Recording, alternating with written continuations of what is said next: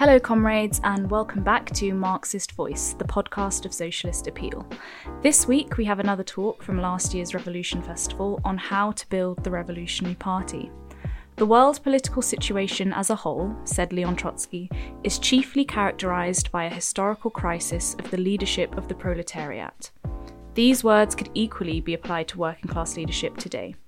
In this talk, Ben Gliniecki answers the question of how we can build the revolutionary leadership today, drawing from many examples of previous attempts to do so, most notably the example of the Bolshevik Party, the only party to ever lead the working class to power. So, enjoy. So it won't come as a surprise to any of you to hear me say that we're living through really great events. Our lives are going to be defined by upheaval, war and revolution, from the environment, the economy, healthcare, education, politics, international relations. There's crisis at every level of society. The old world is dying on its feet. But in almost every country around the world, you can see a new world struggling to be born. And mass movements, sometimes through the ballot box, or through demonstrations or strikes or even revolutions, have rippled around the world over the last 10 years. The role of the Revolutionary Party is to bring together all of those who don't just want to be spectators in that process, but bring together those who want to intervene in that process to solve the problems which are causing all of these crises in the first place, which are giving rise to these mass movements. In that sense, the Revolutionary Party is the midwife to the birth of the new world. Now, the construction of such a party has been attempted many times throughout history, and we, that is Socialist Appeal and the International Marxist Tendency, are attempting to do the same thing again today. So we're quite interested in the attempts of the past, what worked and what didn't. The starting point is having a clear picture of what it is that we are trying to build. What is this party for? It is not an end in itself. It's a tool to end capitalism and to put power in the hands of the working class definitively and irreversibly. It's a weapon to fight for what Marx called the dictatorship of the proletariat. That is the role of a revolutionary party. The dictatorship of the proletariat, that is the dictatorship of the vast majority of people, the masses, over the tiny minority of those who currently occupy the position of the ruling class. And the dictatorship of the proletariat is to suppress the rights that that tiny minority currently claim, which is the right to exploit and hoard and plunder the planet and degrade the lives of the rest of us. That's the dictatorship of the proletariat. That is the role of the Revolutionary Party. It's to establish that. There are plenty of social democratic parties or other groupings of a left coloration which seek to kind of rebalance things, work in the confines of the system and rebalance things a little bit more in favour of the workers. Organisations like Momentum go no further than this, and they are not they're not trying to build a revolutionary party. Other left groups do even less than that. They confine themselves to little more than charity efforts, food banks and that sort of thing, to alleviate some of the worst effects of capitalism without attacking their root cause. And such groups propose to do this by compromising or persuading the capitalist class. And the advocates of reformism of this kind can be found throughout academia, throughout the labour movement, and these ideas hold a lot of sway over a lot of people. They are very prevalent ideas. We've all come across them, I'm sure. To combat the enormous pressure of reformism that exists in capitalist and bourgeois society, revolutionaries have to weld themselves together into a party with an independent program for socialist revolution to resist that pressure that is coming from elsewhere. If we're on our own, with our revolutionary ideas, we don't stand much of a chance. We have to weld ourselves together into a revolutionary party. Because without a clearly delineated revolutionary party, our aim, that is to overthrow capitalism and put power in the hands of the workers, can end up submerged in this swamp of reformism. I'll give you an example. In February 1917, the Russian masses overthrew the Tsar, and what replaced him was a system of dual power. The workers and the peasants expressed themselves through Soviets, councils, workers' councils, to which they elected their representatives. Meanwhile, the formal government was a bourgeois liberal one, known as the Provisional Government, under the leadership of Alexander Kerensky. And both of those sources of power, representing different class interests, existed side by side. The Provisional Government, representing the interests of the Russian capitalists and foreign imperialists, was forced into this kind of uneasy accommodation with the Soviets, who were representing the interests of the exploited masses. This is what replaced the Tsar in February 1917. Now, Stalin and Kamenev, at that time, occupied leading positions in the Bolshevik Party. Lenin was in exile abroad. And Stalin and Kamenev declared the Bolshevik position to be one of support, conditional support, but support for the provisional government, for the bourgeois government. Now, Stalin and Kamenev got carried away, basically, by the euphoria of the situation, of the February Revolution. And you can imagine it, masses in the streets, overthrow of the Tsar, something that they've been fighting for ages. And they said, we'll support the provisional government insofar as it defends the interests of the workers, which of course was in no way whatsoever.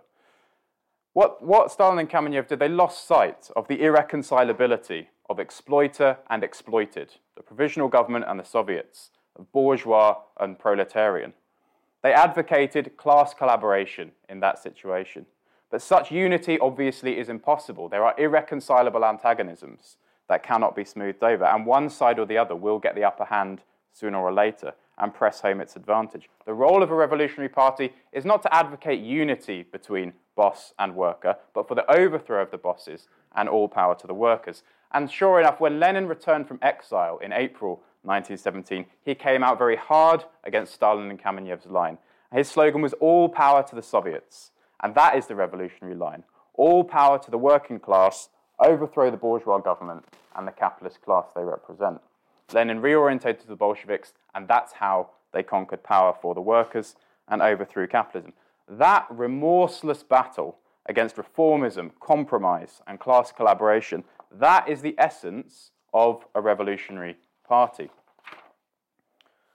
Where parties have failed to adopt that remorseless irreconcilability, they have not been able to play a revolutionary role. During the Hungarian Revolution of 1919, the Communist Party succumbed to the pressure of the reformist Social Democratic Party. And they dissolved themselves effectively into a government, a joint government with the Social Democrats, with the left reformists, basically, in a revolutionary situation. The Communist Party saw this as a shortcut. The Communist Party leaders saw this as a shortcut to building the Communist Party in Hungary at that time. We'll go into government with the left reformists, and that'll help us establish our authority a bit more, they thought. And they thought that would allow them to connect a bit more with the masses. In fact, it was an attempt to unify what was fundamentally those who wanted to overthrow capitalism with those who wanted to preserve capitalism. Yeah, in a different form, in a more palatable form, but nevertheless they wanted to preserve capitalism. And the result was a government that vacillated between centrism, between maintaining capitalism, reforming capitalism, and wanting to overthrow it. It vacillated, and it ended up ultimately betraying the working class in the interests of that revolution. And those betrayals the communists were forced to take responsibility for because they had dissolved themselves into that government with the Social Democrats. And that led to all sorts of confusion then among the ranks of the communists, among the working class in Hungary at the time. And that confusion turned to demoralization, which turned to defeat of the revolution and the Communist Party. In 1926, there was a general strike in Britain, and the Communist Party leaders at that time told workers to put all of their faith in the left trade union leaders. And that also was another attempt at unity between those who wanted to end capitalism and those left trade union leaders who just wanted a slightly nicer version of capitalism. They had no interest, no intention of ever actually overthrowing capitalism. The general strike was an opportunity to do so. The left trade union leaders had no intention of taking that opportunity, but the Communist Party leaders said, we should all put our faith in the left trade union leaders.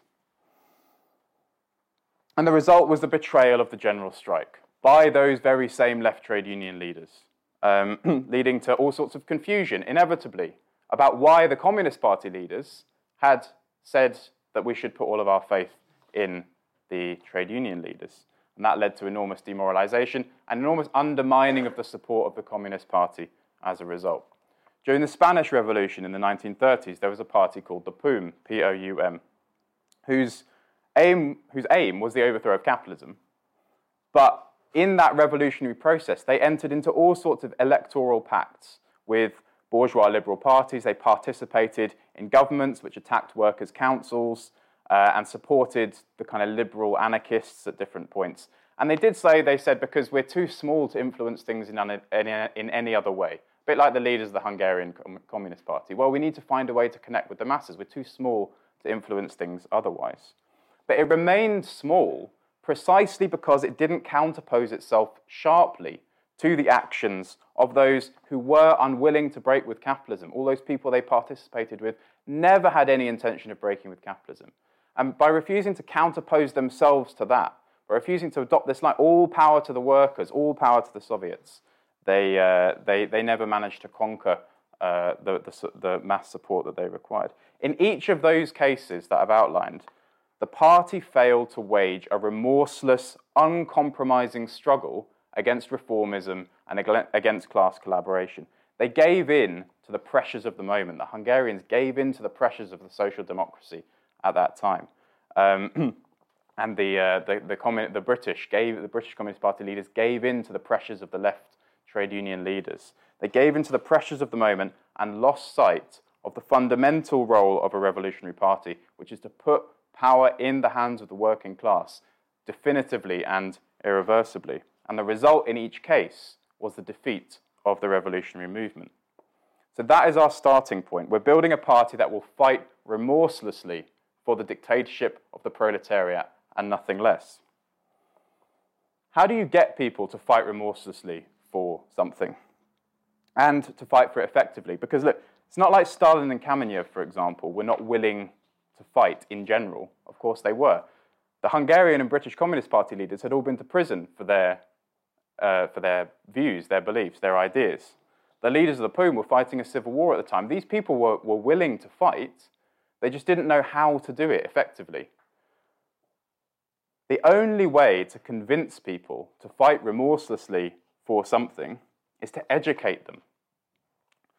It's to study the way the world works, the way capitalism works, the laws of the class struggle, and the revolutionary process. In other words, it's to prove, in theory and in practice, why the dictatorship of the proletariat is the only thing that can solve the problems of today, and why certain methods will bring that dictatorship closer and other methods will push it further away. If people are genuinely educated, genuinely convinced of those ideas, they will fight for them. That's the only way you get people to fight, is to convince them properly of doing so. Now, Lenin and Trotsky, obviously, they understood the development of capitalism in Russia very well. They wrote books like Imperialism, The Permanent Revolution, about that. They understood the impact that that development was going to have on the class struggle in Russia. They analysed the 1905 revolution on that basis. They fought also to prove the correctness of a revolutionary world outlook against those who wanted to water down Marxist ideas with their writings on the state, for example, State and Revolution, Materialism and Imperial Criticism on Marxist philosophy.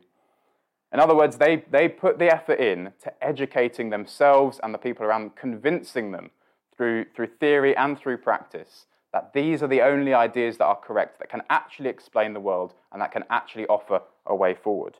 That kind of political education is the bedrock on which a revolutionary party is built. Because that is the only way that any of us will be able to navigate the twists and turns and the pressures of a revolutionary situation.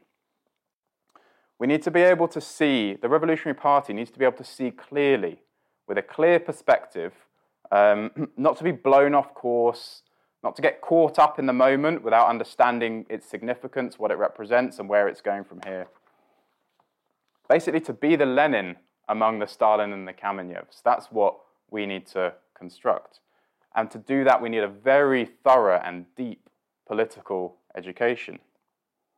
Now, I first got involved in politics at university in 2010, which is when the tuition fees were being tripled. I got involved with that movement. So I actually started off as an anarchist, but got quite sick of them, as you can imagine. At the time, Marxism as an organised force among students was extremely weak. And far more dominant were these kind of, it's a bit much to call them anarchists. They had no real understanding of anarchism, but they were these kind of anti-cuts groups, general kind of activist groups, mainly loose networks of activists. Basically, they were the dominant groups in universities at that time, and those student activist groups did a lot. They organised demonstrations, they ran occupations up and down the country throughout this movement. But they were extremely sceptical and I would say even contemptuous of political theory and education. To the extent that they did do it, to the extent they put on kind of political discussions in the occupations and stuff like that, it was purely a navel-gazing academic exercise, as opposed to political education that could be a serious guide to action. Their approach in general, I would say, was why do we need to waste time having these kind of discussions? We need to go and get things done. We need to go and be active. We need to go and do things. Today, none of those activist organizations still exist from 10 years ago. Not a single one is still around. Of all the people that I was involved with at that time, almost none of them are still involved in politics in any way. Because they have been thrown over the last 10 years, and there's a lot gone on in the last 10 years from, well, all sorts. I don't need to go through it, but Corbyn, obviously Scottish independence and all of that movement, various economic crises, Brexit, all this kind of thing. All these people have been thrown from pillar to post by those events. No understanding whatsoever of what is going on. No long-term perspective. No understanding of the state. No understanding of the national question.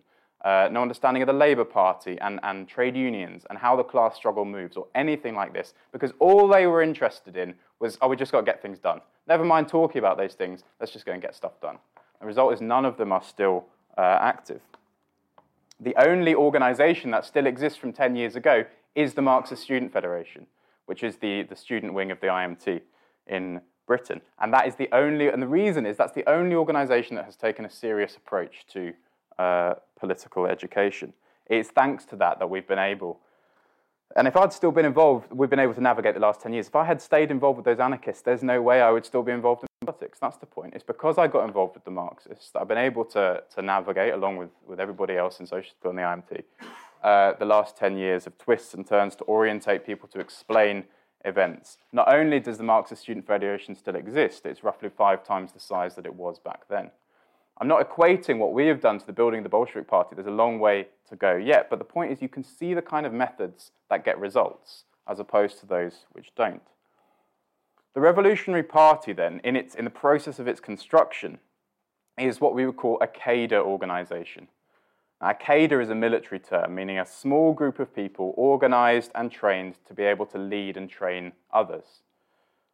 And the Revolutionary Party needs to be made up of revolutionary cadres who have a full and deep understanding of the world and the revolutionary process, who can distill that understanding into a program for action and who can convince people of that program and win a leading position for revolutionary ideas in the movement that they're intervening in. Without cadres, you cannot build a revolutionary party. When the British Communist Party was founded in 1920, it was composed of, I would say, some of the best, the most radical, the most talented workers and trade unionists at that time. It was small, but it was really the cream of the cream from that point of view. But it always suffered from a lack of a serious approach to political education. The British Communists relied very heavily on political guidance from the Communist International. And the result was that as the Comintern degenerated and was Stalinized, the British Communists participated very little in those debates that were taking place about the future direction of the Soviet Union, the debates between Stalin and Trotsky. So the British Communists didn't really participate. And actually, for that reason, Stalin described the British Communist Party as a model party, because they just shut up and did what they were told. But they didn't really participate in these debates. They simply followed instructions from the International rather than think for themselves. They were great activists, they were incredible trade unionists and all the rest of it, but they didn't have that political education and that political development. And that lack of political education led to that debacle in 1926 with the general strike that I mentioned earlier, with this just say, oh, just rely on the left trade union leaders and that'll sort us out, when of course it didn't. And likewise, when Rosa Luxemburg and Karl Liebknecht were assassinated during the German Revolution in 1919, the German Communist Party really was beheaded. Aside from Luxemburg, there was no one really in that party with a high political level, a high level of political understanding, who could guide the German communists through the turbulence of the revolutionary situation at that time. And so they start getting thrown from pillar to post and making all sorts of mistakes because they couldn't develop an understanding of the process and what was happening. Now, cadres don't drop from the sky. There are many who believe that a revolutionary organization can be improvised in the heat of the moment, in the heat of the revolutionary situation. But training professional revolutionaries, that's what cadres are, they're professional revolutionaries. Training professional revolutionaries takes a lot of time and a lot of patience. The Bolshevik Party was formed over decades. Lenin and Trotsky, the Lenin and Trotsky who led the workers to power in 1917, didn't drop from the sky. They were the product, and their ideas and their methods and their approach was the product of decades, of years spent studying, analyzing, debating, discussing, participating, struggling, through the ebbs and flows of the class struggle. And without those years of preparation, the Bolsheviks would not have had the cadres for the Revolutionary Party, which led the workers to power in 1917.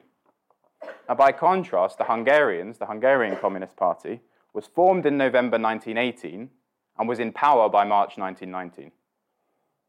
The German Revolution began in November 1918. The German Communist Party was formed in December 1918, after the revolution had started. No wonder those parties were not able to play the revolutionary role that was required of them, because they hadn't had the time to train and educate the cadres. There is no shortcut to that, and it cannot be improvised in the heat of the moment. In terms of shortcuts, what we need is people who are educated, convinced of the ideas, and trained and practiced in the class struggle. Now, Gregory Zinoviev was a Bolshevik, and he was head of the Communist International, the international kind of umbrella organization for all the communist parties around the world. He was head of that from 1919 to 1926, and his job was essentially to train cadres to lead the communist parties in all different countries around the world. He was supposed to train up the leaderships, basically. But his methods were the exact opposite of what is required to train cadres and build a revolutionary party. He dealt with political problems in an entirely organizational way. Instead of discussing things out politically, he dealt with political problems by looking for shortcuts. Instead of patiently convincing people through political discussion, he resorted to threats when people disagreed with him, intimidation, suspensions, expulsions, securing blind obedience, in other words. Not convincing people and getting them and welding together a party of people who are all convinced together, but just dictating to them, basically, and kicking them out and threatening them if they didn't agree with him. He demanded loyalty to himself and later to Stalin as an individual or a clique above political principles. He based himself on personal prestige instead of political ability.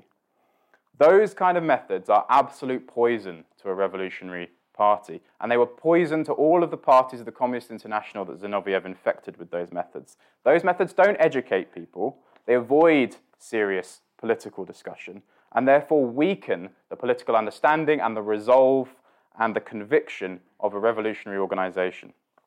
And that rot has seeped down through generations, subsequent generations of political activists. A man called James P. Cannon, he introduced those kind of methods into the American Trotskyist movement and to the Fourth International as a whole after Trotsky's death in 1940. And actually, it was these kind of methods also which resulted in the collapse of Militant, which was the biggest revolutionary organization ever built in Britain, which collapsed in the early 90s. During the second half of the 1980s, Militant's education department was closed down, political discussion was replaced by blind activism, orders were issued from a clique at the top, and those who raised criticisms were expelled. And that led to the decline and the degeneration of that organization. Because you cannot hold a revolutionary party together with those kind of methods. It can only be done by convincing people of your ideas. History shows us then that without cadres, there is no revolutionary party. Think back to what Alan Woods said yesterday, without revolutionary theory, there is no revolutionary movement. So uncompromising revolutionary aims and a solid cadre base are the fundamentals of building a revolutionary party. But a clear understanding of Marxist ideas on their own and in the abstract is not good enough. The Revolutionary Party also needs to be able to connect those ideas with reality. It needs a program to take those ideas to the masses. And the history of the Bolshevik Party contains episodes where the program has been very well thought out and well executed, and others where it has not.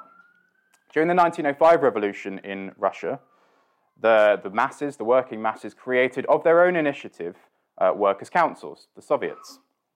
These were mass organizations representing the will of the masses, of the revolutionary masses. Now, the Russian Marxists at that time, very small, very inexperienced, also lacking Lenin's guidance, he was abroad at this time, they actually viewed the Soviets with hostility because they said, well, they're not Marxist organizations with a chemically pure Marxist program. And so they sent a delegation to the St. Petersburg Soviet, for example, with an ultimatum. They said, either the Soviet accepts the Marxist program or it disbands itself immediately.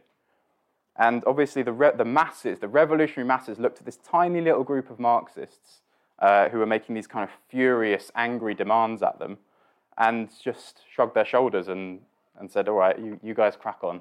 And they walked out, and the Soviet carried on with its business because it was the mass organization. This tiny little group said, accept our demands or we're leaving. And so they said, all right, off you go then. Lenin, obviously, when he learned about this kind of sectarian, this is pure sectarianism. And when he learned about this, he was really tearing his hair out. That is not a serious program for taking revolutionary ideas to the masses. It doesn't put forward serious demands. It doesn't have a strategy for action. It's just shouting from the sidelines, basically. And without that, without a serious strategy, without demands and a program of action, you cannot win over the masses, of course. All you do with that kind of behavior is cut yourself off from the movement. Now, in 1917, a few years later, the Bolsheviks took a different approach. During that revolution, they participated energetically in the Soviets. Even though at the beginning of 1917, they were in a minority. The Mensheviks had control of the Soviets at that time. But the Bolsheviks didn't turn up and say, you Mensheviks accept our position or we're leaving.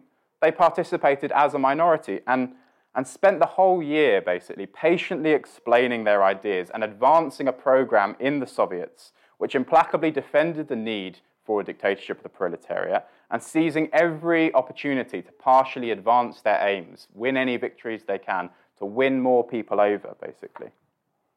Now, the methods of 1905, as I said, resulted in Marxism being cut off from the revolutionary movement, but the methods of 1917 resulted in the Marxists winning leadership of the Soviets and of the revolutionary masses and conquering power. Now, in 1921, the German Communist Party, which, of course, was still very inexperienced at this point and lacking in cadres, Zinoviev was head of the Comintern, and true to form, he was looking for a shortcut to revolution in Germany. He couldn't be bothered with the patient training and education of cadres. So in 1921, he encouraged the communists to an armed uprising. He said, you should just have an uprising and then demand that the masses follow you in this armed uprising, basically. And this was known at the time as a theory of the offensive, and it was put into practice in March 1921. It was a grotesque misreading of the mood of the masses. The workers did not follow the communists into battle. The communists armed themselves and launched these insurrections, and the masses, a bit like the Soviets in 1905, just looked at these communists and thought, well, we're not really into that at the moment, to be honest. And that march, that infamous March Action, 1921, it resulted in hundreds of deaths, thousands of people imprisoned.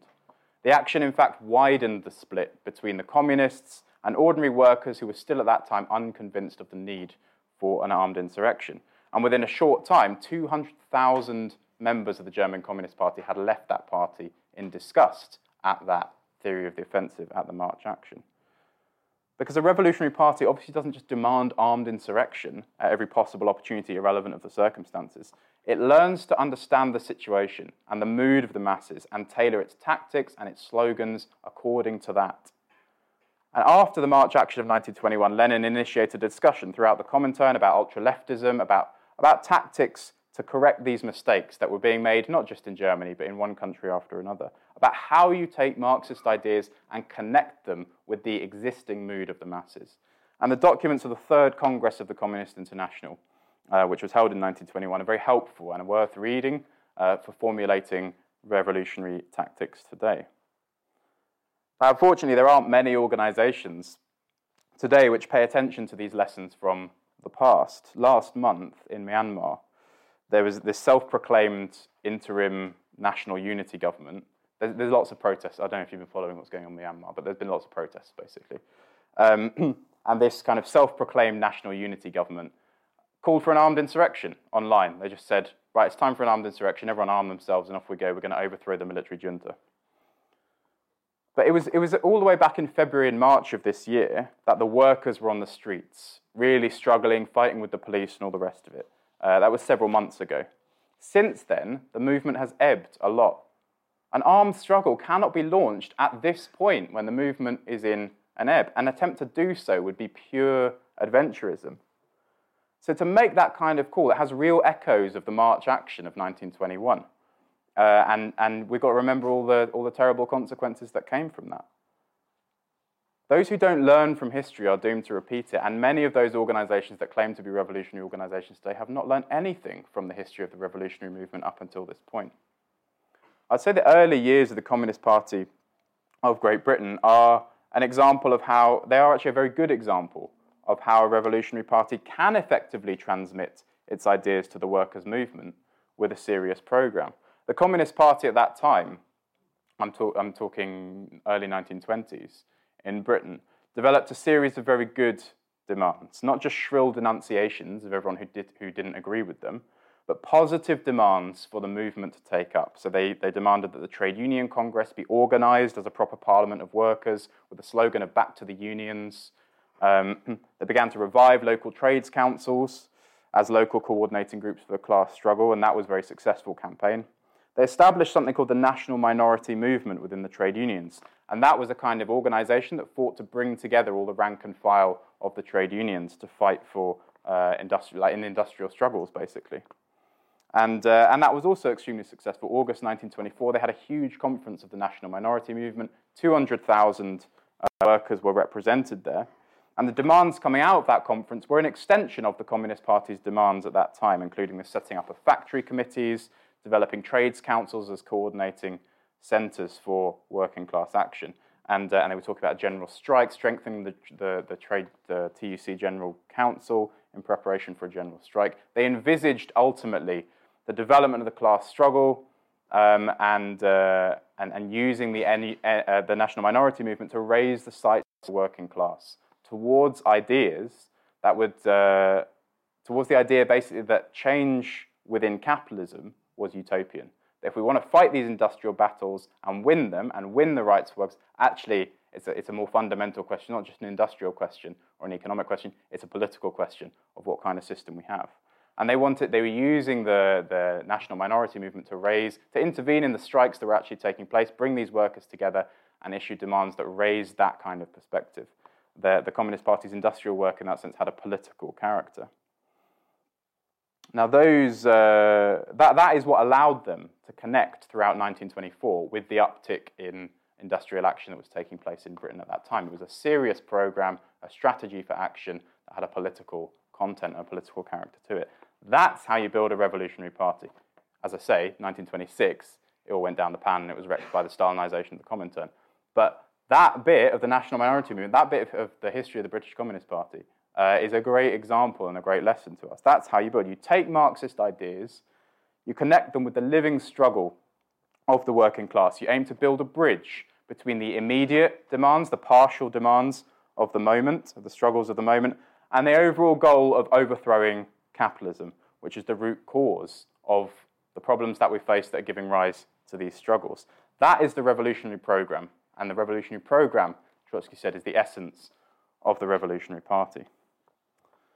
Now, developing such a program, as I mentioned before, it requires deep roots in the masses. The party needs to be able to read the mood and the consciousness of workers at any given moment in order to successfully link up with it, to fight for, link those demands and the consciousness with the fight for socialism. And for that, the party needs to unite all the most advanced elements of the workers' movement under its banner, under one banner, to coordinate all the different struggles and link the various partial demands, the parts of the class struggle, to the whole fight against capitalism. One of the reasons for the failure of the 1905 revolution in Russia was that different layers of the working class moved at different times. So first of all, in that period, you had the vanguard move in Petersburg. And so there was this big movement in St. Petersburg, which was then pushed back.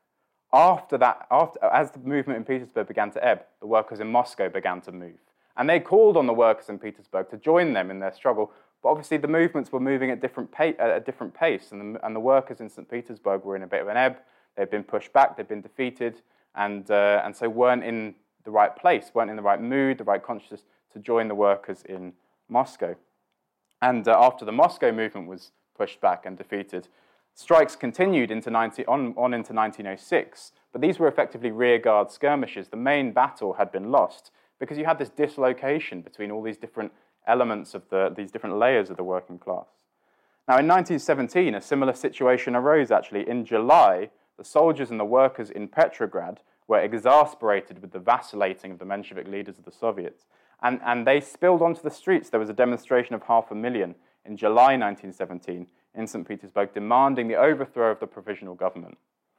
Now, the Bolsheviks at that time were a lot stronger than they had been in 1905. They were able to influence events a little bit, and they understood that the Petrograd workers at that point were ahead of the rest of the country, and they had learned the lesson from 1905. And they understood if in Petrograd they moved to seize power now, they would be cut off from the rest of the working class, isolated and defeated before everybody else was ready to move. So the Bolsheviks participated in those demonstrations with the aim of holding them back, with the aim of saying, wait a minute, we've got to let everybody else catch up, we've got to let everybody else get into the right position for this movement. That is also the role of a revolutionary party. It's to bring into one party all the localized and partial struggles and weld them together into a weapon which can strike as one at the root cause of all of the problems. During the Egyptian Revolution of 2011 to 2013, the absence of a party that could do that was extremely clear. During those years, there was probably not a single factory or institution or workplace that didn't have some kind of act of disobedience against the ruling class. There were hundreds of demonstrations and protests by workers and students, mass strikes taking place and so on. And these things were all loosely connected, obviously, but not bound together as part of a single coordinated effort to bring down capitalism in Egypt.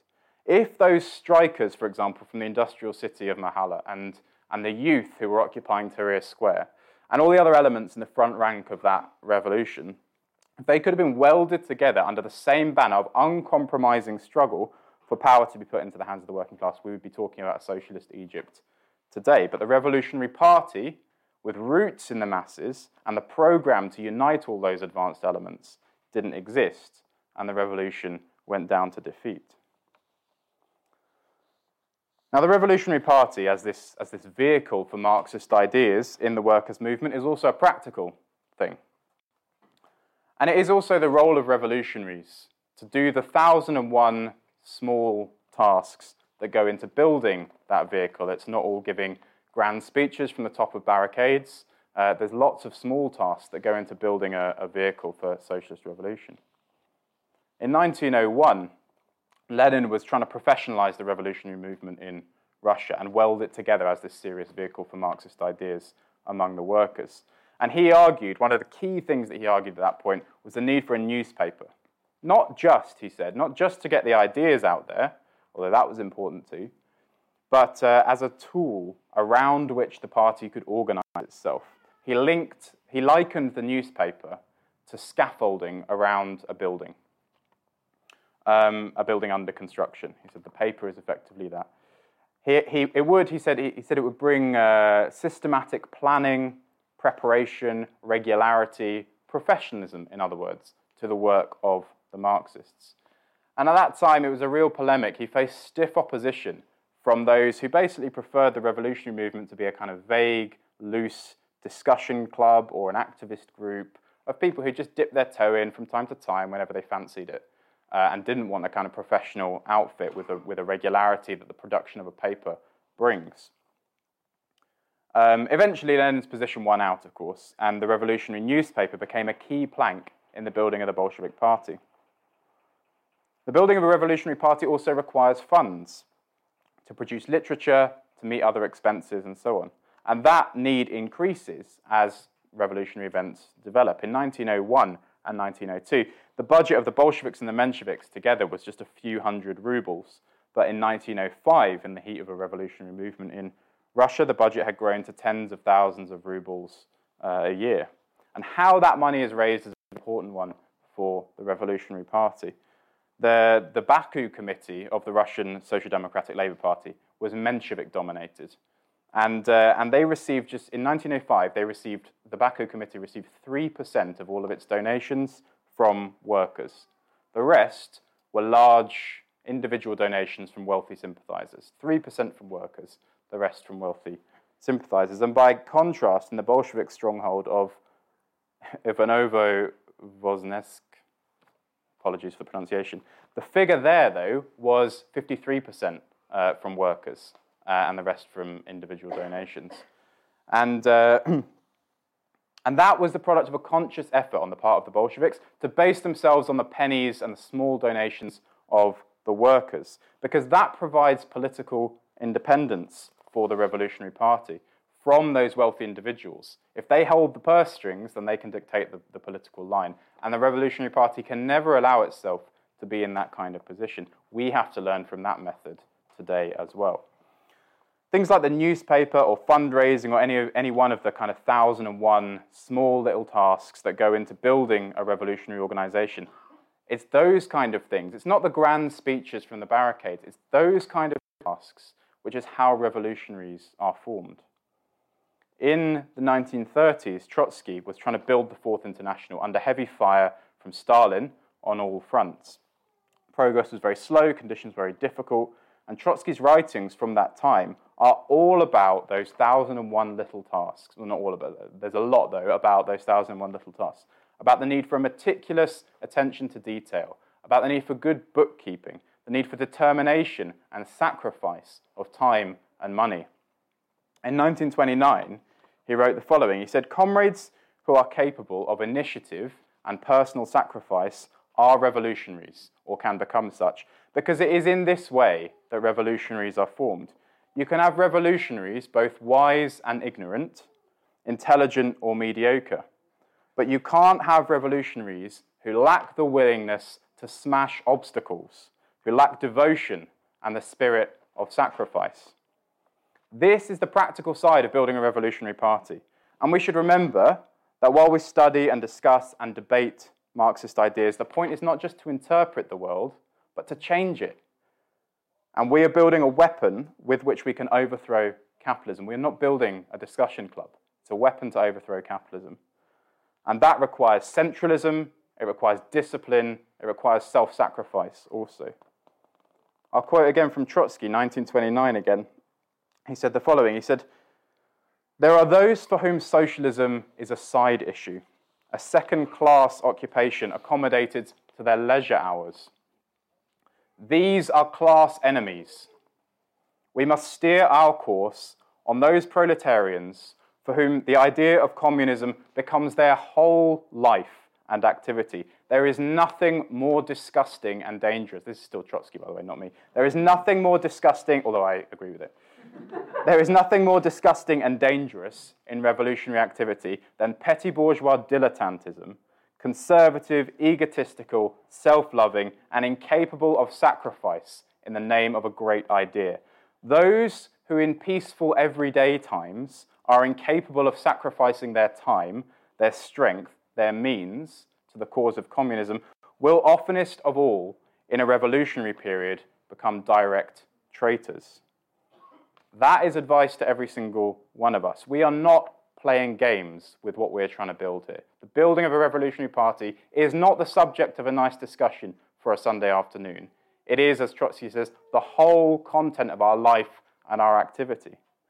And that means we have to draw certain conclusions on a personal level about what it is to build a revolutionary party. And I invite you all here to seriously think about what that requires of each of us.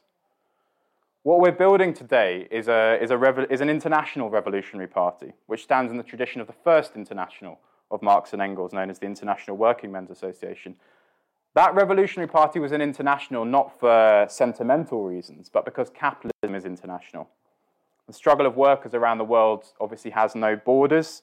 All of those struggles are partial expressions of the international struggle against the capitalist system, against the exploitation that we all suffer under.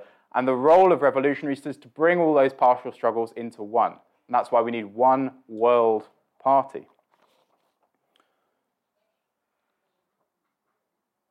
Now, I've dealt a lot with the history of the revolutionary movement. There's more I could have said. I have skipped over a few notes.